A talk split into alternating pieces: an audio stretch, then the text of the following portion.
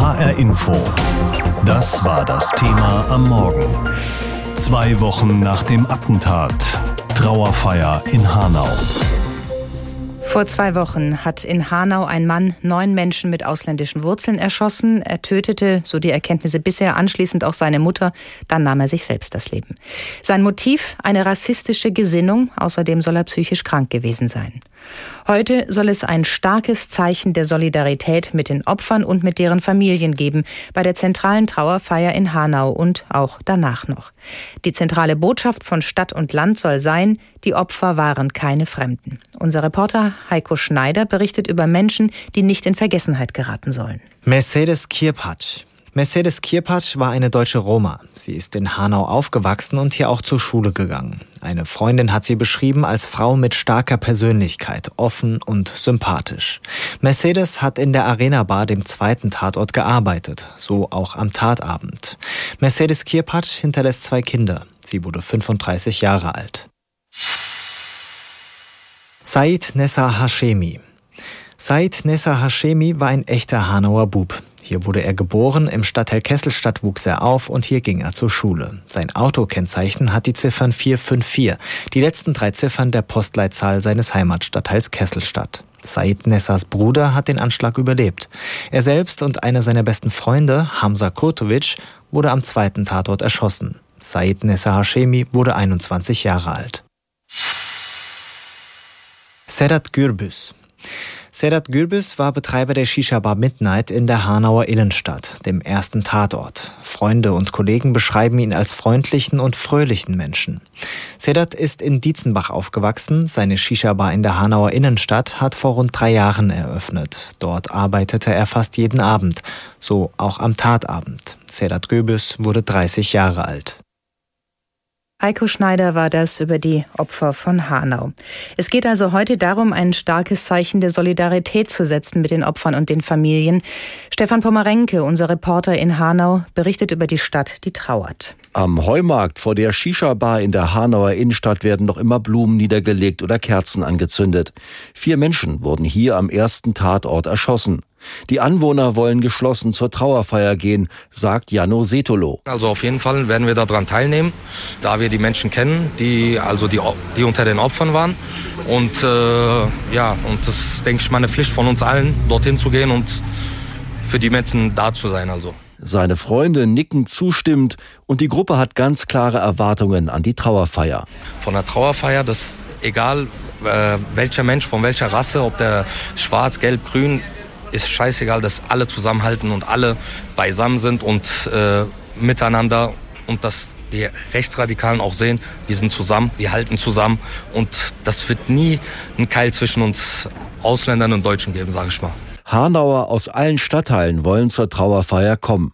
Silas Siegfried und sein Kumpel David Rebic sind 15 Jahre alt. Sie versuchen noch immer zu verstehen, warum die Tat passiert ist. Wer kommt auf so sowas? Also ganz ehrlich, das ist äh, richtig unnötig gewesen und braucht kein Mensch sowas. Einfach äh, finde ich, dass es was mit Respekt zu tun hat, da hinzugehen und äh, auch Freunde von mir kannten da welche oder Angehörige. Deswegen denke ich, als Zeichen des Respekts werde ich da hingehen.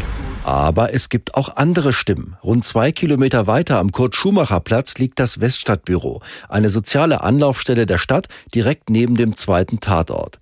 Hier werden auch Kinder betreut, die die Schüsse gehört haben und die noch immer darunter leiden. Birgit Heinz von der Evangelischen Kirche leitet das Büro und sieht die große Trauerfeier durchaus kritisch. Ich finde, also so langsam ja, ist es zu viel an Rummeln, weil so langsam die Kinder und die betroffenen Personen, die möchten auch mal nicht darauf angesprochen werden. Die möchten für sich trauern, klar, aber sie wollen auch wieder ein Stück Normalität im Alltag haben. Die Vorsitzende des Ausländerbeirats der Stadt Hanau, Selma Yilmaz-Ilkan, spricht dagegen von einer enormen Wichtigkeit der Trauerfeier für die Angehörigen. Sie hat Kontakt mit den Familien der Opfer. Die Opfer vom 19. Februar werden nie vergessen werden. Also wir werden ähm, nicht nur in Hanau, sondern ähm, weltweit werden wir nicht zulassen, dass diese Menschen die äh, von heute auf morgen nicht mehr mitten uns sind, nicht vergessen werden. Und ähm, wir als Stadt Hanau, für uns ist es dann nochmal wichtig, dass wir, dass wir das dann auch den Familien zeigen. Auch, dass der Bundespräsident Frank-Walter Steinmeier und die Bundeskanzlerin Angela Merkel kommen, findet sie gut. Sie erhofft sich dadurch auch neue Impulse im Kampf gegen Rassismus. Viele Gäste werden heute erwartet. Bundespräsident Steinmeier, Kanzlerin Merkel, Hessens Regierungschef Bouffier. Wir erinnern heute Morgen immer wieder an diejenigen, die einfach nur leben wollten und mitten aus dem Leben gerissen wurden. Von einer auf die andere Sekunde. Gökhan Gültekin, Gökhan Gültekin, Spitzname Gogo, war in Hanau ein bekannter Mann mit vielen Freunden. Sie beschreiben ihn als nett und hilfsbereit. In seiner Freizeit hat sich Gökhan um seinen krebskranken Vater gekümmert. Deshalb hat der gelernte Maurer nebenberuflich als Kellner gearbeitet, in der Arena Bar, dem zweiten Tatort. Dort wurde er erschossen. Gökhan Gültekin wurde 37 Jahre alt. Ferhat Unvar, Ferhat Unvar war ein Hanauer Junge, so beschreiben ihn Freunde und Familie. Hier geboren, hier zur Schule gegangen und aufgewachsen. Und hier wollte er auch arbeiten. Vor kurzem hatte er seine Ausbildung zum Heizungs- und Gasinstallateur abgeschlossen und wollte seine eigene Firma gründen. Ferhat traf sich oft mit Freunden in der Arena Bar im Stadtteil Kesselstadt, so auch am Tatabend. Ferhat Unvar wurde in seiner Heimatstadt Hanau beerdigt. Er wurde 22 Jahre alt. Fatih Saracolu. Fatih Saracolu stammt ursprünglich aus Regensburg in Bayern. In Hanau und Umgebung hat er nach Angaben seiner Familie als Kammerjäger, Schädlingsbekämpfer und Rohrreiniger gearbeitet.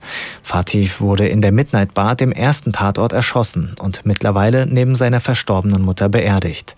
Fatih Saracolu wurde 34 Jahre alt. Heiko Schneider mit einigen Porträts von vielen, die wir im Laufe der Sendung Ihnen präsentieren. Was weiß man über den Täter? Wie konnte er seine Verbrechen überhaupt vorbereiten und was hat er genau getan? Frank Angermund über den Stand der Ermittlungen. 52 Mal hat Tobias R. in der Nacht des 19. Februar geschossen. Dabei tötet er neun Menschen innerhalb von zwölf Minuten. Er erschießt Menschen in der Hanauer Innenstadt und im Stadtteil Kesselstadt, auf offener Straße, in Shisha-Bars und einem Kiosk. Die Tat sei geplant gewesen, sagt Konstantin Kuhle, der innenpolitische Sprecher der FDP, nach der Sitzung des Innenausschusses des Bundestags in Berlin. Wir haben heute auch erfahren, wie der Täter die Shisha-Bars in Hanau ganz konkret ausgekundschaftet hat und dass er sich hier ganz bewusst auch für diese Orte entschieden hat und dass das kein Zufall gewesen ist. Eine Stunde vor der Tat wird Tobias R. von der Polizei kontrolliert, weil er auf einem Behindertenparkplatz steht. Er parkt den Wagen um. Später tötet er neun Menschen aus Hanau und Umgebung, Menschen, die eine Zuwanderungsgeschichte haben. Für den Generalbundesanwalt Peter Frank ist das Motiv rassistisch. Wir haben aufgrund ähm, von Äußerungen von ihm äh, in Videosequenzen auf seiner Homepage wie auch eines Art Manifestes, äh, das äh, dort sichergestellt werden konnte, dieses rassistische aus meiner Sicht zutiefst rassistische Weltbild äh, feststellen können. Zudem litt der Mörder von Hanau an Wahnvorstellungen. In einer Strafanzeige fordert er im November 2019 den Generalbundesanwalt auf, gegen eine geheimdienstliche Organisation zu ermitteln. Diese würde ihn manipulieren und fernsteuern. Seine Nachbarn im Hanauer Stadtteil Kesselstadt haben davon nichts mitbekommen. Eine ruhige Person, aber zurückhaltend halt. Ne? Bisher gilt Tobias R. als Einzeltäter. Doch die Ermittler des Bundes und des Hessischen Landeskriminalamts untersuchen, welche Kontakte er im Internet hatte wie er sich radikalisiert hat und welche Kontakte er im In- und Ausland hatte. Im November 2018 war er beispielsweise in den USA. Konstantin von Notz, Bundestagsabgeordneter der Grünen. Er hatte eine Genehmigung dafür, auch Schusswaffen mit ins Ausland zu nehmen. Das halte ich für eine sehr relevante Information. Auch da wird wieder deutlich, wie strategisch und planvoll der Täter äh, vorgegangen ist. In Deutschland war Tobias R. in Bayern und in Frankfurt Mitglied von Schützenvereinen. Vor einigen Wochen hat er sich sich eine Waffe bei einem Hanauer Waffenhändler ausgeliehen. Die Ermittler fanden nach der Tat neben seiner und der Leiche seiner Mutter insgesamt drei Waffen und 350 Schuss Munition in einem Rucksack. Die Politik will verstärkt gegen Rechtsextremismus vorgehen, gegen Hass und Hetze, gegen Gewalt. Was wurde schon umgesetzt und was ist geplant? Christoph Keppeler mit einem Überblick. Die Politik gab sich entschlossen. Bundespräsident Frank-Walter Steinmeier kam gleich am Tag nach dem Anschlag nach Hanau. Auch die Bundeskanzlerin benutzte in Berlin das Wort, das Politiker oft eher zögerlich verwenden. Rassismus. Rassismus ist ein Gift Der Hass ist ein Gift. Und dieses Gift existiert in unserer Gesellschaft und es ist Schuld an schon viel zu vielen Verbrechen. Von den Untaten des NSU über den Mord an Walter Lübcke bis zu den Morden von Halle. Trotzdem, nur wenige Tage später bei einer Veranstaltung in der Bildungsstätte Anne Frank in Frankfurt zitierte deren Bildungsleiterin Saba Neuchima einen Tweet der Journalistin Ferda Ataman. Wenn bald die Aufmerksamkeitskarawane weiterzieht, bleiben wir mit dem Kloß im Hals zurück. Wie immer. Wir also die Menschen, die als Migranten befürchten müssen, Opfer von Tätern wie Tobias R. werden zu können. 2011 hatte Angela Merkel den Angehörigen der zehn Morde des nationalsozialistischen Untergrundes NSU versprochen. Nicht nur die Familien, sondern wir alle wollen wissen, wer die Täter sind, ob es Mitwisser gab, wie die Dinge zusammenhängen. Deshalb werden wir nicht ruhen, bis wir diese Taten aufgeklärt haben. Dieses Versprechen, meinen viele Opferangehörige, aber auch viele andere Beobachter, ist nicht eingelöst worden. Wenige Tage nach dem tödlichen Verbrechen in Hanau sagte Mehmet Damaygüler, ein Anwalt, der mehrere Angehörige von Opfern der NSU-Morde vertritt, man sollte sich nicht selbst vormachen, dass jetzt alles besser werde. Natürlich hoffe ich immer noch, ja. Aber ich habe gehofft nach Halle. Ich habe gehofft nach Lübcke. Ich habe gehofft damals in Mölln, Solingen, das der Anschlag auf das Flüchtlingsheim in Lübeck mit über zehn Toten. Ich habe immer gehofft. Und ich bin mir wirklich nicht mehr sicher, ob diese, das, dieses Hoffen gerechtfertigt ist. Noch geht die Politik nicht zur Tagesordnung über. Zwei Tage vor der Trauerfeier in Hanau gab es einen Integrationsgipfel in Berlin mit über 100 Vertretern von Migrantenverbänden. Kanzlerin Angela Merkel kündigte an, es werde ein neuer Kabinettsausschuss zum Thema Rechtsextremismus und Rassismus eingerichtet werden. Außerdem sind Ombudsstellen für Menschen, die Zeugen oder Opfer von Rassismus geworden sind, geplant und eine Expertenkommission gegen Islamfeindlichkeit. Für Rachid Halil, Vorsitzender des deutsch-syrischen Vereins, sind das alles richtige Schritte. Die Arbeit beginnt jetzt erst in diese Richtung. Äh, sollte eigentlich schon vor längerer Zeit passieren. Es ist schade, dass es jetzt erst passiert, aber immerhin. Mit ihren Schritten kommt die Bundesregierung Forderungen von Migrantenverbänden nach. Die Anne Frank Bildungsstätte in Frankfurt fordert aber mehr. So sollten sämtliche NSU-Akten freigegeben werden. Eine unabhängige Beschwerdestelle für Opfer von Rassismus in Behörden und Polizei eingerichtet werden und ein runder Tisch zum Thema Rechtsextremismus. Die Botschaft, die Opfer waren keine Fremden.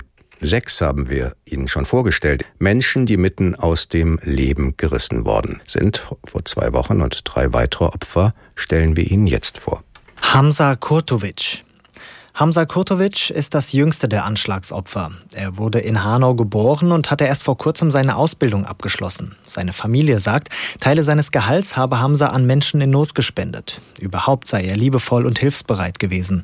Hamza wurde in der Midnight Bar erschossen, dem ersten Tatort. Genau wie Said Nessa Hashemi, einer seiner besten Freunde. Hamza Kurtovic wurde 20 Jahre alt. Kalojan Velkov Kalojan Velkov stammt aus Bulgarien und lebte seit rund zwei Jahren in Deutschland. Hier hat er gearbeitet, um seine Familie in Bulgarien finanziell zu unterstützen. Kalojan war Wirt in einer Bar neben der Shisha bei Midnight, dem ersten Tatort in der Innenstadt. Dort wurde er erschossen. Kalojan Velkov hinterlässt einen siebenjährigen Sohn. Er wurde 33 Jahre alt. Willi Viorel Paun, Willi Viorel Paun kam als 16-Jähriger aus Rumänien nach Deutschland, weil seine Mutter krank war und sich hier behandeln lassen wollte. Hier hat er in einer Kurierfirma gearbeitet und wollte laut Bekannten Informatik studieren.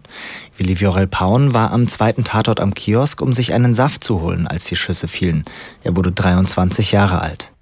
Heiko Schneider über Menschen, die nicht vergessen werden sollen.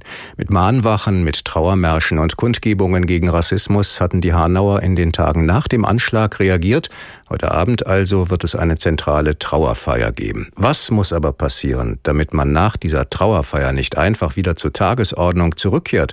Das habe ich Simone Raphael von der Amadeo Antonio Stiftung gefragt, die sich seit fast 25 Jahren für eine demokratische Kultur und gegen Extremismus einsetzt. In Hanau werden ja heute Bundespräsident Steinmeier erwartet, Kanzlerin Merkel, Ministerpräsident Bouffier. Ist das ein starkes Zeichen der Solidarität mit den Opfern, mit den Familien? Ja, es ist ein absolut notwendiges Zeichen der Solidarität, weil wir haben das ja gemerkt, tatsächlich auch in den Diskussionen nach dem Anschlag. Rassismus ist immer noch ein Riesenthema in unserer Gesellschaft und insofern ist es sehr, sehr wichtig, dass eben gerade auch führende Politiker sich da der Verantwortung gewahr sind und dorthin kommen. Und die haben ja immer wieder versprochen, dass man jetzt verstärkt gegen den Rechtsextremismus vorgehe. Jetzt auch nach Hanau gab es dieses Versprechen. Tut sich denn wirklich was in dieser Hinsicht?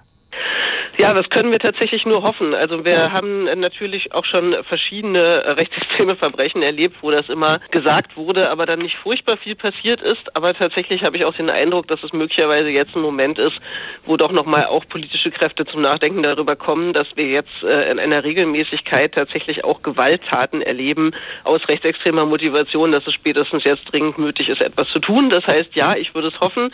Ich finde aber, das, was konkret passiert ist, zumindest ist ja sozusagen in den politischen Bekundungen, dass beispielsweise irgendwie die Strafverfolgung gestärkt werden soll, dass es mehr Spezialisten in der Polizei und auch im Verfassungsschutz in den Themenbereichen geben soll und dass auch die Demokratieprojekte gefördert werden oder gestärkt werden sollen. Das sind erstmal gute Ankündigungen. Schauen wir mal genau darauf. Erst kürzlich wurde ja das Gesetz gegen Hass und Hetze im Netz auf den Weg gebracht. Ist das zumindest schon mal ein Anfang?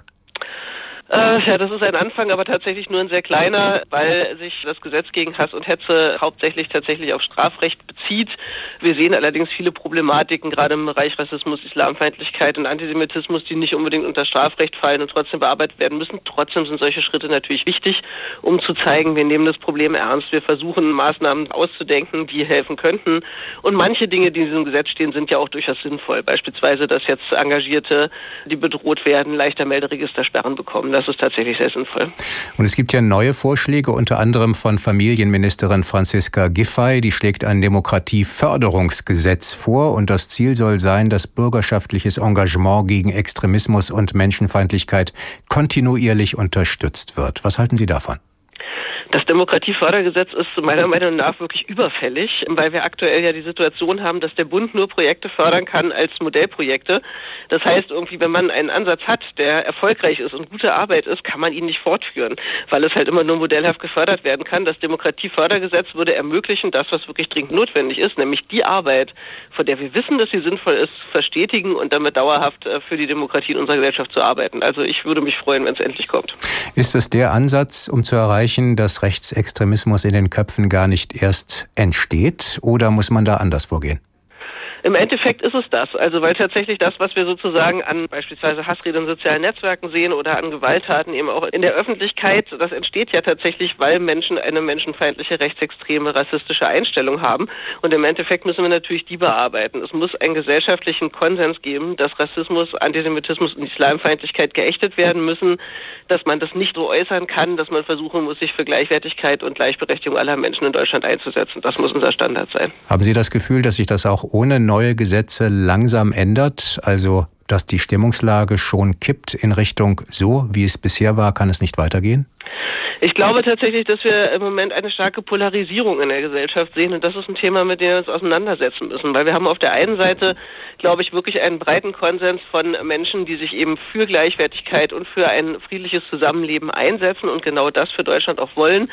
Aber wir haben halt auch eine laute Minderheit, die versucht sozusagen die Moderne zurückzudrehen und auf die 50er Jahre oder noch früher irgendwie zurückzuschwenken und da müssen wir auf alle Fälle schauen, dass wir einen Prozess hinbekommen, dass wir in Deutschland friedlich zusammenleben leben können, ohne dass Menschen Angst haben müssen, dass sie hier angegriffen werden. Dreimal pro Stunde ein Thema. Das Thema in HR Info. Am Morgen und am Nachmittag.